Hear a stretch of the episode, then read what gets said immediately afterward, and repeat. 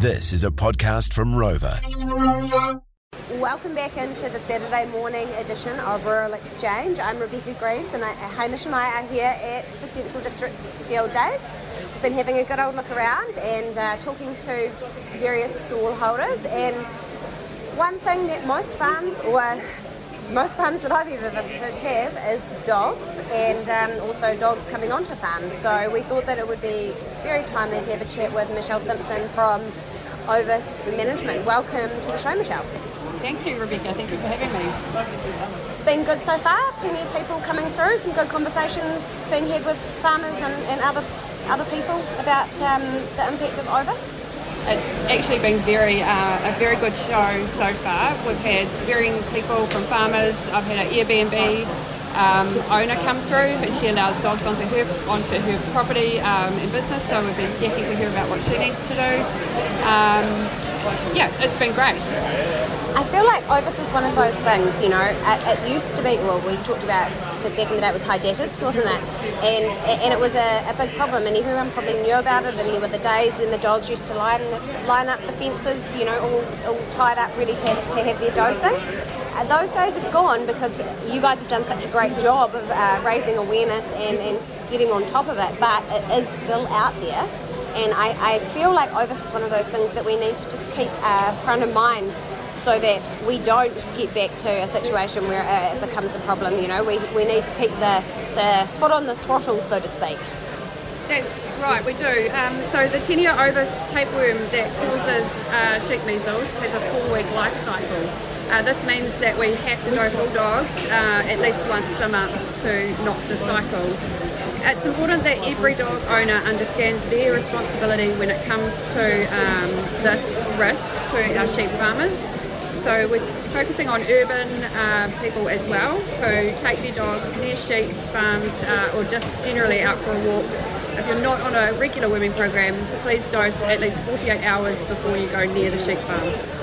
And so, why is this? The dogs obviously the, the carriers of the, the sheep measles, which are caused by the tapeworm. Why is it so important that we make sure that this doesn't get onto our farms? What, what sort of um, problem does it cause for the farmer? The main concern is that the meat is is ruined by these cysts. It's not a human health concern, but we certainly do not need our sheep meat market to be riddled with sheep measles cysts, um, which will cost the farmer and the processor money as well as our economy. And I know, and I don't mind saying this, we had a bit of a sheep measles issue on our farm. Um, we weren't the source of it, but it was a, an area problem. And, and I had a call from uh, your predecessor, Dan Lynch, um, a, a, great man um, who's done a lot of good work in this space. And I, I was a bit horrified um, we had noticed that we were getting some come back with Ovis on our kill sheets, which I assume that you know other farmers could check their kill sheet and, and notice this. Um, I was really anxious as to what we could do to, to stop this. So if you are a farmer, I mean obviously you've talked about how you, you target urban people, but if you are a farmer, what, what steps should you take on farm to try and reduce your risk around Ovis? Limiting foreign dogs coming onto your property is a big uh, a big way to do it because if they don't need to be there, just don't have them there. Uh, you can ask your truck drivers to leave their, their dogs behind um, or prove that they have actually been, been dosed. Uh, the fencer, the casual worker, they, you just need to make sure that they understand the risk that their dog poses to the farmer um, by making sure that they are wormed before they arrive. And the farmer themselves should obviously have their dogs in a dosing program. I, guess that's a given. Yeah, that's, that's definitely a given. Uh, make sure that all your staff have got um, frequent uh, availability for worming tablets um, and that they are actually giving the tablets to the dog. They're not just in the kitchen cupboard above the fridge.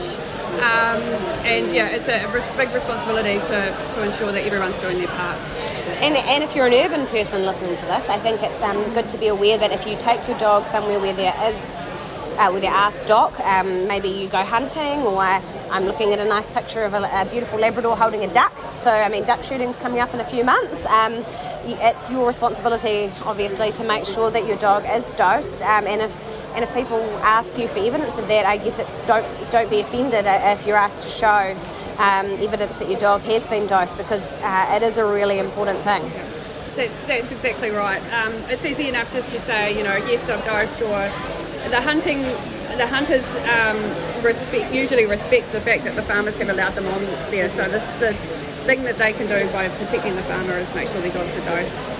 Um, and for the dog's health, an all wormer every three months is recommended, but we really need um, those dogs to be treated with a product called Crazy Praziquantel, which will kill the tapeworm. Um, and because it's a four week life cycle, we need it to be done once a month or 48 hours before you arrive near sheep. So, um, just just to go back a little bit, Michelle, how does this actually get get spread? It's from the dog eating raw infected meat, isn't it? So, where does how does the meat get infected? That's right. The biggest risk are farming properties where they haven't picked up any sheep carcasses and dogs can roam.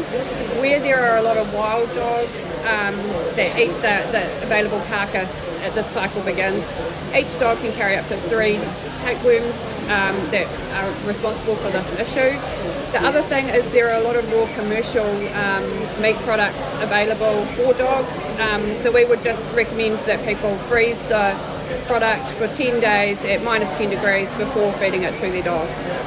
Fantastic. So you've heard that. That's what you need to do. Uh, if there's a key message that you could get out there, uh, Michelle, to farmers or to, to urban people, and um, we obviously have listeners uh, from both walks of life, um, what would it be?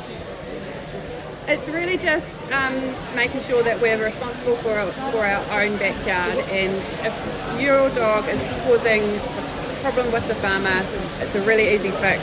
Um, so it's just working together to make sure that we can protect our own sheep meat um, market.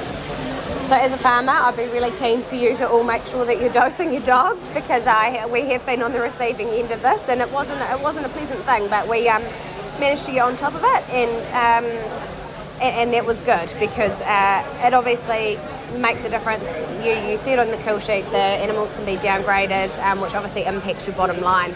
Uh, I'd encourage anyone to get down and see Michelle here. I can see she's got some dog whistles, which uh, everyone loves a good dog whistle. Hamish is just picking one up. He's going to go uh, whistle it to get him behind. Uh, and I see she's also got some lollies as well. Can you can you give us a demonstration, Michelle? Can you whistle that thing or? So that's that's when you want your dog to come back. Don't get me to try that at home. so come down and see Michelle if you want to learn more about what you can do to help prevent the spread of ovis, uh, sheep measles, and why it's so important. Uh, thanks so much for your time today, Michelle, and all the best with the rest of the field days. Thank you, Rebecca. It's been great chatting.